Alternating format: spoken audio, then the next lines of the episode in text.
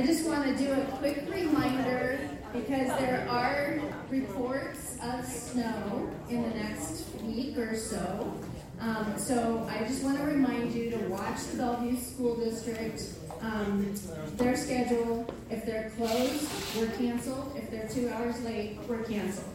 Okay, so closed, canceled, two hours late, canceled, Bellevue School District. That's our standard. So just keep your uh, your eyes out on that. If there's snow on the ground or reports of snow or anything like that, um, to just keep your eyes out. Look for Bellevue School District. Got it? Questions?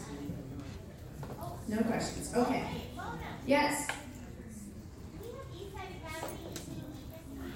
Next week. Next week is scheduled Eastside Academy. And I, I, yes, and Sandy has told the t- table leaders, or will tell the table leaders who are in charge, right? Yes, okay. So, because Sandy's awesome. okay, let's, uh, let's pray and get started. Lord Jesus, you are here. We are grateful that you work through um, all technical difficulties and that you have given us ingen- ingenuity and resourcefulness and ramphus to help us um, get through um, our technical issues this morning. And we know that you are going to speak because when stuff happens, that's um, the devil trying to make sure we can't speak. So we know that you have something to say today. And I pray that your voice will be heard clearly by each woman here. In Jesus' name we pray. Amen. When my son was younger, I spent what seemed like every waking moment of his elementary school years pleading with teachers, with administrators, with doctors, with counselors, with Sunday school teachers, with pretty much everyone that we met to give my son a chance.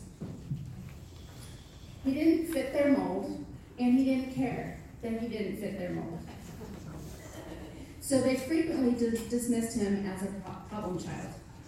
I was told all sorts of things were wrong with him, um, which were not, and I knew they were not.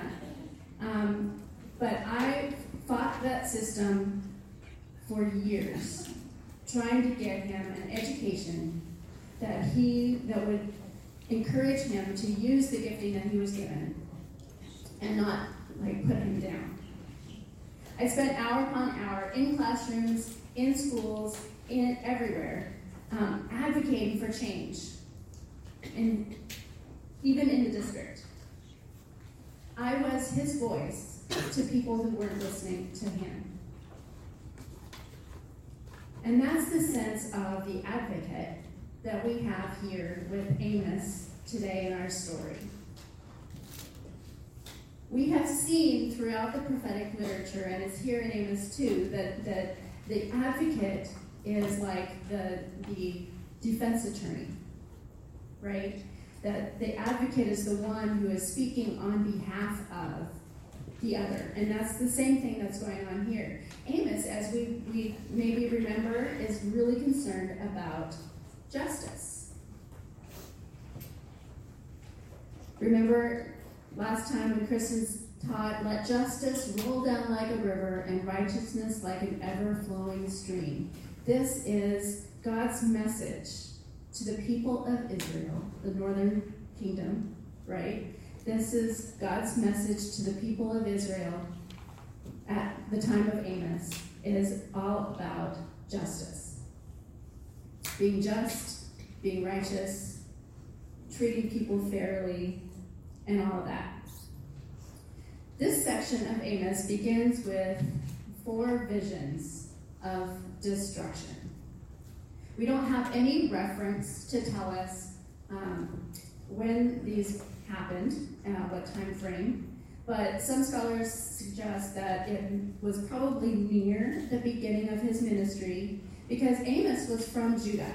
He, he, he came from the southern kingdom and he was sent into the northern kingdom on God's mission.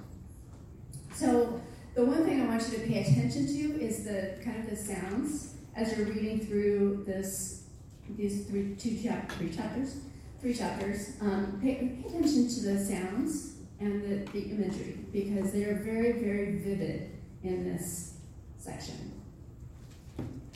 The first vision is of locusts. This is actually a grasshopper, but close enough. Um, locusts are destroying everything in this vision. And the point of this vision is to say the locusts destroy the crops, so God will destroy Israel. And this is a, a picture. If you've ever, if you have read about a, a locust infestation, especially in that time, that they would just, they would literally make, create famine because they would destroy all of the crops for the people and the animals. There was nothing left. There's a, a story that I read um, that has been suggested that there's not enough evidence to really support this, but that there was there were two grain harvests, and the first one was given to the king. So the whole grain harvest of the, fir- the first one was given to the king, and the second harvest would be what fed the people and the animals. Okay, and it's the second one that they think was the one that would be destroyed. So they had already given, um, if that's true, uh, they have already given over so much of their crops um, to the king, and they're waiting for this next crop, and the next crop is destroyed by locusts. That's the, the complete and utter de- devastation that we're talking about. This image, or this vision, Amos intercedes for the people. He says they're so small. They're small people. Um, and God relents. The structure of the first pair of visions is identical, um, and then the structure of the second pair is very similar to each other. And I want you to notice in this one, as you're reading through this vision, um, the, the sound of the whirring of the locust wings. It's a very, very um, graphic image of the, the whirring of the wings being so intense. Okay, next one. The vision of the fire destroying the great deep and the land. God will destroy Israel just as fire destroys everything in its path. And again, Amos intercedes and God relents. And in this vision, you can hear the crackling of the fire in the way that, that Amos is teaching this, saying this vision.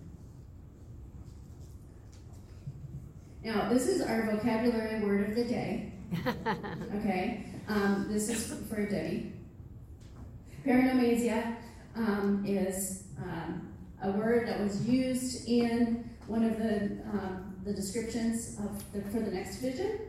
And I was reading it and I was like, oh wow. So I'm not quite following this scholar's particular argument. Um, I don't quite get where he's going. And, and so he uses this word, paronomasia. So I think, I'm thinking that must be a special um, spe- very specific um, construction that will make that means something.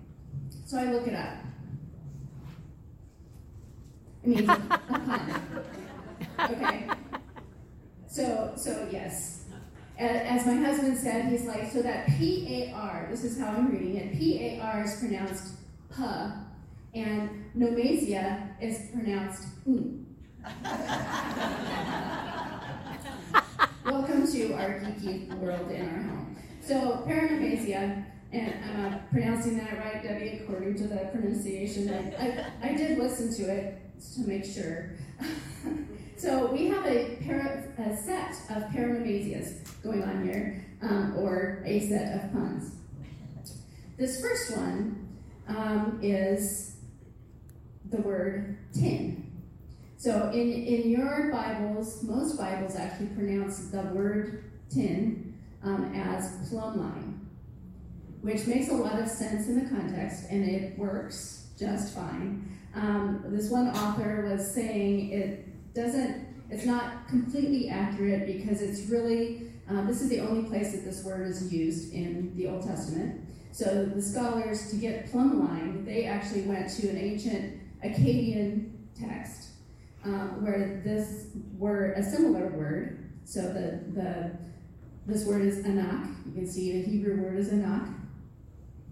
And the Akkadian word is anaku.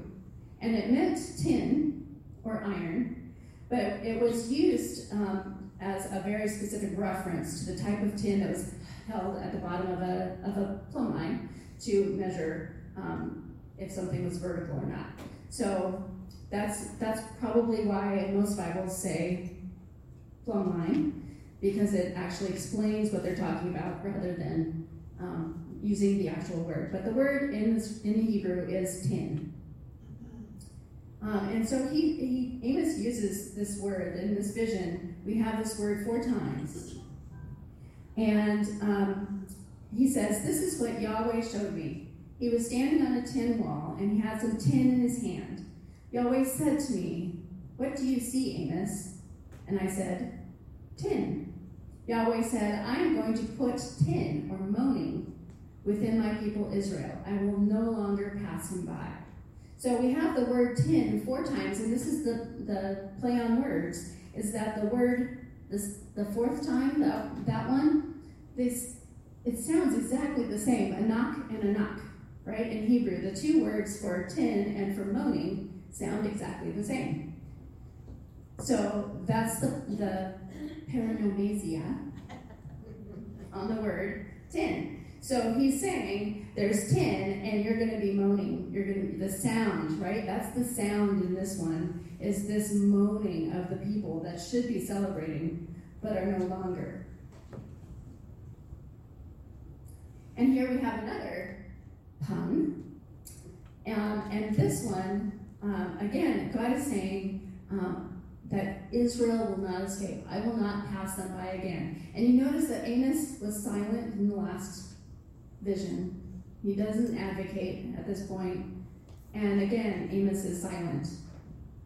So we have this vision of a basket of fruit, summer fruit, fruit um, And God puns off of that word to say the end, which is the Hebrew word ketz. So you see how that, that those two words sound very similar. Kayetz and ketz. The end has come upon my people Israel. I will never pass by them again they will not escape what's coming. So, in, at this point, we have um, the stench of death in the midst of this. We have silence from Amos. We have silence from the people who are destroyed. Now, just a reminder, we've been through this several times now. But just a reminder about the role of the prophet, because this is really important. When you're talking about visions, what do those visions actually mean? So, to do justice, as we saw earlier, um, is to act as an advocate for the powerless, right? Um, so, Amos is practicing what he preaches. Um, he is acting as an advocate, especially in those first two visions when he talks God down and God relents he says, Amos is saying, they're so small. They're so such a little nation. Can't you um, give them some grace? And God says yes. And God says yes. And then God says, I will not relent. I will not relent. I will not pass by them again. So the vision reports are to show the credentials of the prophets. So these are direct visions. Amos is saying, God said to me, Amos was not just an angry reformer. That's what he sounds like, but he was that's not who he was. Ezekiel was not a dreamy visionary. They spoke because they had been spoken to by God. So they're not just coming up with stuff. They are speaking directly um, what God has said to them. The Lord is responsive to the weak and the insignificant. So Amos pleaded twice he's advocating twice for the weak and insignificant, that they're so small. Israel is so small. And God relented both times. The role of the prophet was not only to share the word of God to people, but to share the people with God, to advocate for God, with God, for the people. So it was a two way thing. He wasn't just pounding his, I don't know, his staff on the ground or something. Um, he wasn't just doing that. He was actually taking the words from the people back to God and saying, but, but they're so small. They need you. They are weak. They are insignificant. In the uh, right between the two, the final two visions, we have this really interesting little section, um, which is a little bit biographical. It's a story. It's a narrative, um, and it's a, this interlude that is the, between the priest and the prophet. It probably took place at Bethel, which was near Jerusalem. It's at the southern end of Israel. It was the religious center. Um, so this is the priest um, Azariah, Amaziah, sorry. Amaziah is the priest of the um, the kind of the highest priest in that nation. Um, this would be the temple where the king Jeroboam um, worshipped. And so there's a lot of pomp and circumstance. If you've ever been to one of the cathedrals in Egypt, Egypt, in Europe, um, where the kings have their, you know, the weddings and, and all the royal events, the coronations, that sort of thing. If you've been to one of those um, cathedrals, you know that this is, there's a lot of pomp and circumstance that goes around with being the royal place of worship, right? So this is the royal place of worship. And Amaziah is charged with um, being the protector of this place, um, protector of the rituals, protector of everything that's taught, everything that's said in this place, um, and making sure that it's appropriate, right? And this is his argument. It's like, um, send this guy away. He's arguing with Jeroboam, right? He's like, send this guy away because uh, he's not appropriate. Um, so he is charging Amos with being a traitor, and he wants him set him away. Um, and this is just not appropriate. So he first, Amaziah comes along and he says to, he's arguing with Jeroboam, and he's like, send him away. And he misrepresents to Jeroboam what Amos is saying. Um, he claims that Amos is saying these things, um, which we know is not fully accurate, that God is saying these things and Amos is reporting them. Um, he shares only the condemnation and not the reasons behind the condemnation. So he's like, you know what? He's saying that, that you're going to be destroyed, your kingdom's going to be destroyed. That's traitorous, right? That's treasonous. Um, and he's not saying it's because we're not following faithfully. He's not saying that part. He's saying um, it's because uh, we're just we're just going to be. He just wants us wants you out, basically. And Amos responds, and this is a really interesting response, right? I am no prophet. So, what he's saying is he's not on the royal payroll. Um, he was, wasn't one of the bands of roving prophets that kind of roved around and, and told people what they wanted to hear. Um, and not, he wasn't one of those religious professionals that was paid to make pious pronouncements um, at religious festivals. So he is saying, look, I'm not one of those guys. And in fact, he, he makes two sets of three statements. The first set is a threefold I, and here we have our you know hero number three. we had to have Russell Wilson. I'm sorry this week. Um, so we have this threefold I in this section. I am not a prophet. I am not the son of a prophet. I am a herdsman. And why does he do this? He does this because he is again pointing to God. He is saying, It is not in my power that I am here, it is in the Lord's power. And he follows up this threefold I with a threefold the Lord. The Lord took me. The Lord said to me, Hear the word of the Lord, not my word, the word of the Lord. So Amaziah is trying to take the sting out of Amos's words by avoiding the, all the charges that he's placing against them. But Amos is attacking this once a week religion right, which allowed for faith to be separate from daily life. We're going to see that in a minute. Um, and pro- propriety, so remember, Amaziah is in charge of propriety um, in the temple, determined the content of the preaching at the temple. And Amaziah is, is saying, This is not right, send them away. get rid of Amos. On a side note, my husband David told me last night that they have found an error in the New Testament. Okay, brace yourselves.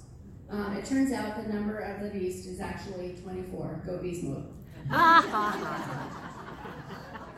Sorry, I had to. He said it. Um, so I'm going to show you a couple of scriptures where um, we have the examples of prophets being kind of prophets for hire, being yes men, being um, people who, who are not actually prophesying the word of the Lord, but are prophesying something out of their own motives. So this one's from 1 Kings 22. Um, we have yes men, and you see up here they say um, the same thing right here, right?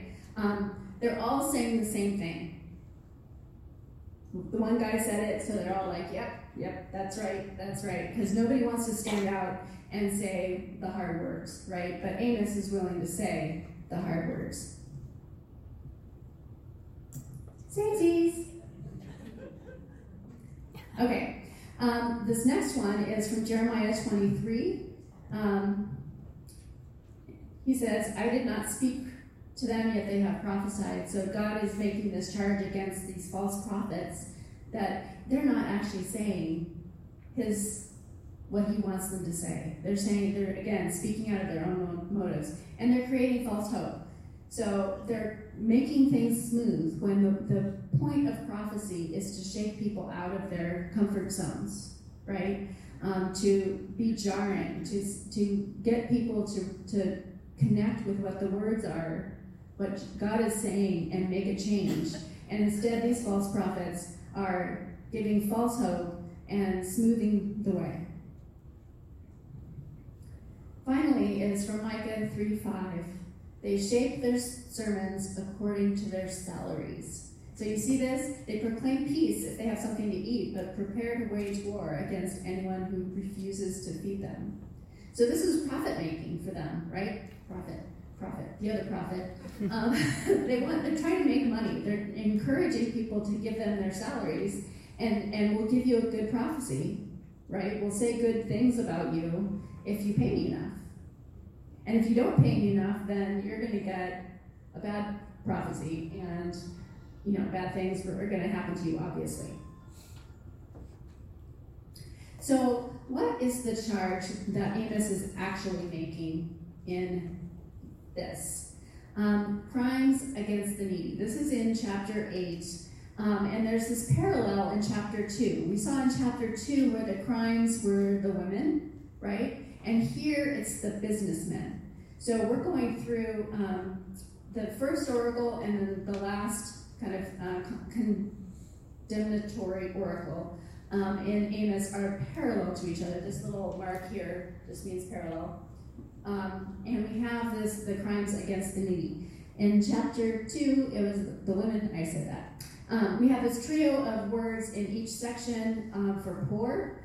So um, the poor, the needy, and the afflicted. Those are the three words. And so those words kind of connect these two oracles. So the, the businessmen, this is what they were doing, were uh, observing their religious rites. They were doing the temple thing, right? on Saturday or Friday or whatever it was. Um, and their, but their hearts were still figuring out ways to cheat their customers. So um, the poor will be at an end as, as a, an extermination. Um, they're, they're working at getting rid of all the poor people because they're not helping them. They're cheating them out of their, their money, hard earned money. So they they had two different ways that they were doing this. They had weights on the scales, right? So someone would bring in um, their their grain that they had harvested, and they put it on the scale, and that scale, the weight of the basket of grain, the ephah is a basket of grain, um, was overstated.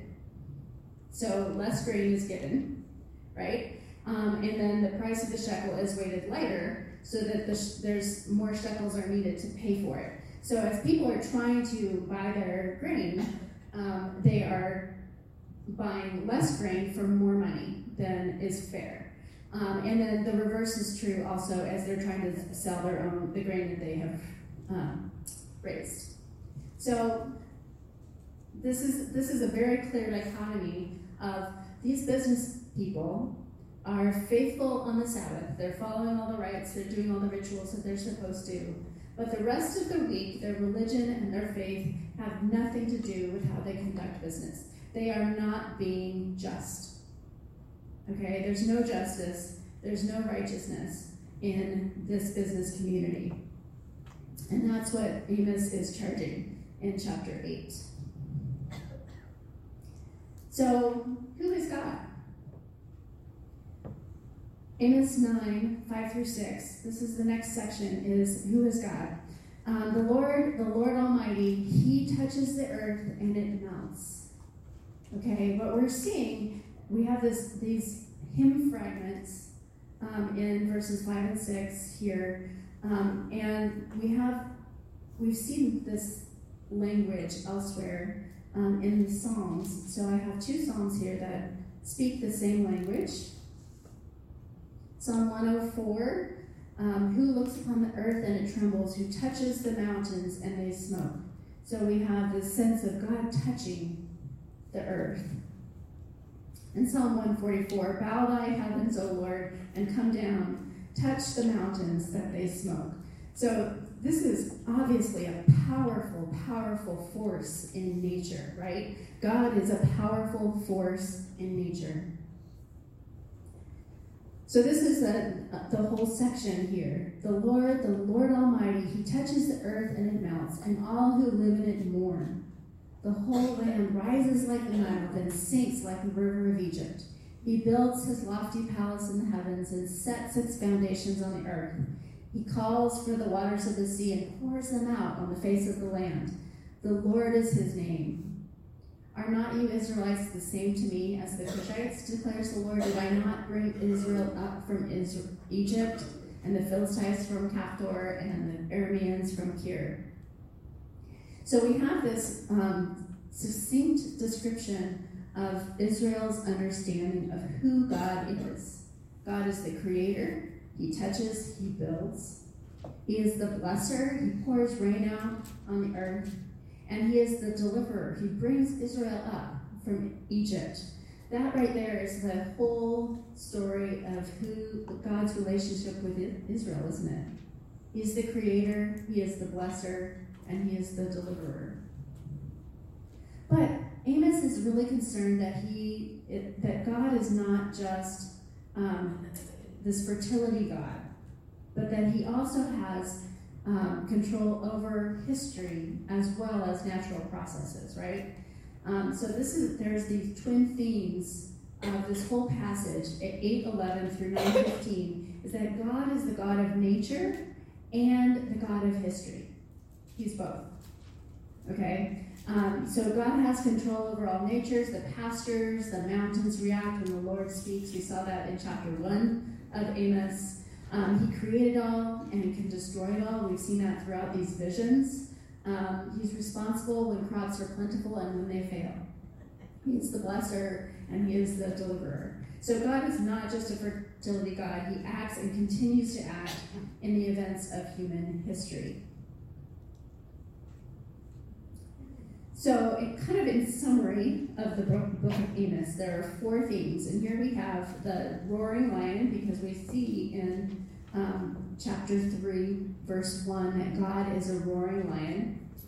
There are four themes. The first one is the sin of oppression over the weak. So we have the, we see this in the war oracles in chapters 1 and 2. Um, God will destroy neighboring nations and Israel. God roars like a lion in, in chapter 3 and will bring an enemy. He will destroy everything in chapters 3 and 4.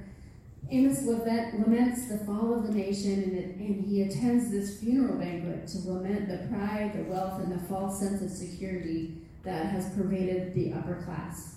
Okay, that's in chapter 6. Second theme useless worship. That's, that seems a little contrary, contrary, doesn't it, to how we see worship? Um, do we ever think that it's worthless? Well, evidently it can be. um, if our hearts are not in it. Um, in chapters 4 and 5, we saw that because they divide worship from the way they live, um, it's useless. Okay, it's not coming from the heart. It's not because of a changed heart. It's because they're just doing rituals and rites um, that they think that that's going to give them God's favor, when in fact God wants the heart, and that's a great lesson for all of us, isn't it? Right? Um, their only hope, we saw this in chapter four. Their only hope is to seek God, because God wants our hearts. God wants relationship. Third theme visions of the end of the northern kingdom. Amos interceded to delay the judgment twice, but the second two times he was silent. And the last theme a reminder of God's future restoration and the proclamation of salvation. Even though everything's going to be destroyed. The people, the animals, the crops, everything's going to be burned up. Right? Because the people have not been faithful. God is still faithful. God will restore and save the people. Now, I mentioned that I put this lion up here um, because, you know, God is called uh, a roaring lion in chapter 3. And I, when I was looking for this picture, I was I was looking around. There are a lot of pictures of lions yawning. Now, how, how could I tell it was a yawn and not a roar? Well, you don't roar with your tongue out, right? So um, this guy looks like he's actually roaring, and so I, I use this one. But it, I would like you to um, your your homework this week is to try to roar with your tongue out. Okay. Um, and then the other thing is because I am Mona, um, and because I'm Mona, I have to show you my roaring lion. uh, that's my cat Perot um, hissing at his cousin dog, um, JC, who was just outside the door, and they don't get along. Okay, so here we have the last thing in the book of Amos is this story about the day of restoration. I will restore David's fallen shelter. I will repair its broken walls and restore its ruins, and will rebuild it as it used to be, so that they may possess the remnant of Edom and all the nations that bear my name, declares the Lord, who will do these things who will do these things. The days are coming, declares the Lord, when the reaper will be overtaken by the plowman, and the planter by the one treading grapes. New wine will drip from the mountains and flow from all the hills. And I will bring my people Israel back from this exile. They will rebuild the vineyards, the ruined cities, and live in them. They will plant vineyards and drink their wine. They will make gardens and eat their fruit. I will plant Israel in their own land, never again to be uprooted from the land I have given them. And the book of Amos closes with, says the Lord your God. Isn't that a beautiful picture of restoration? We have seen in other places where they're planting vineyards, but they're not going to get to harvest the grapes. They're not going to get to drink the wine that's produced. They're planting fields, but they're not going to be able to harvest them. But here we have this full restoration, the creation of a almost a utopia, where everything, you know, they're going to rebuild. Doesn't mean it doesn't say I'm going to rebuild your city, right? He's going to like I'm going to let you rebuild it, right? You're going to plant, but you're also going to reap the rewards. Um, so this is a beautiful oracle of salvation, and it reminds us that even though um, even if this God who's in charge of all of creation, who's in charge of all of history, that that God cares so much about his called people, about each one of us, that he is going to rebuild a place, of safety and security, of, pl- of plenty, of hope. That's our salvation. Now, I want to tell you a little story, uh, something that happened over the holiday break. Um, I, w- I was invited, my family and I, my, so my parents and my husband and I went over to our neighbor's house to help them celebrate the first night of Hanukkah. And it was a really neat time. We had latkes and, and you know, they lit the candles and sang the, the psalms and, and they um, we played some dreidel, which was really fun because my mother is absolutely opposed to gambling of any sort. And so we're sitting there playing dreidel and gambling over coins of um, chocolate. And um, and it was really we had a really really fun time. And one of the little girls that in my neighbor's family, um, they have a five-year-old and a three-year-old, and one of the little girls made me my very own Torah. And and you can't see this, but I'm going to unroll it, um, and it says in the Torah, and I believe this is what all of Scripture is telling us: "I love you."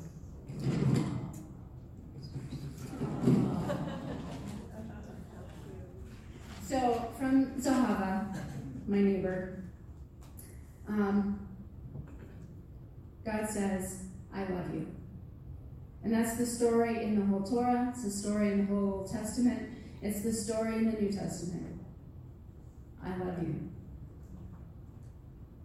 Jesus, we are so grateful that you have given us the words of the prophet Amos that you have given us this treasure.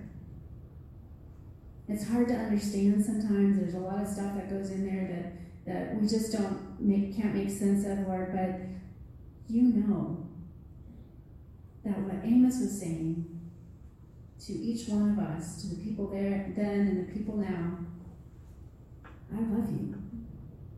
God loves you and all he wants is your heart. If we are living in you, Jesus, we know that justice and righteousness will come as second nature. So, Lord, help us to live in you. And all God's people said together, Amen.